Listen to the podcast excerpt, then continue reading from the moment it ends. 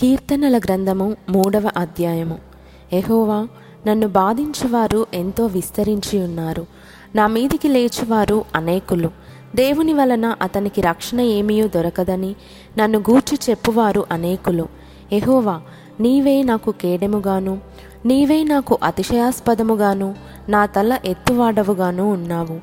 ఎలుగెత్తి నేను ఎహోవాకు మొరపెట్టునప్పుడు ఆయన తన పరిశుద్ధ పర్వతము నుండి నాకు ఉత్తరమిచ్చును.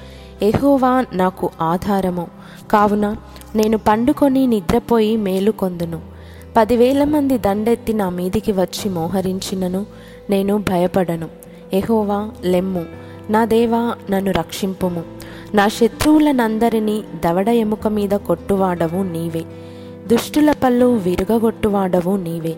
రక్షణ ఎహోవాది నీ ప్రజల మీదికి నీ ఆశీర్వాదము వచ్చునుగాక.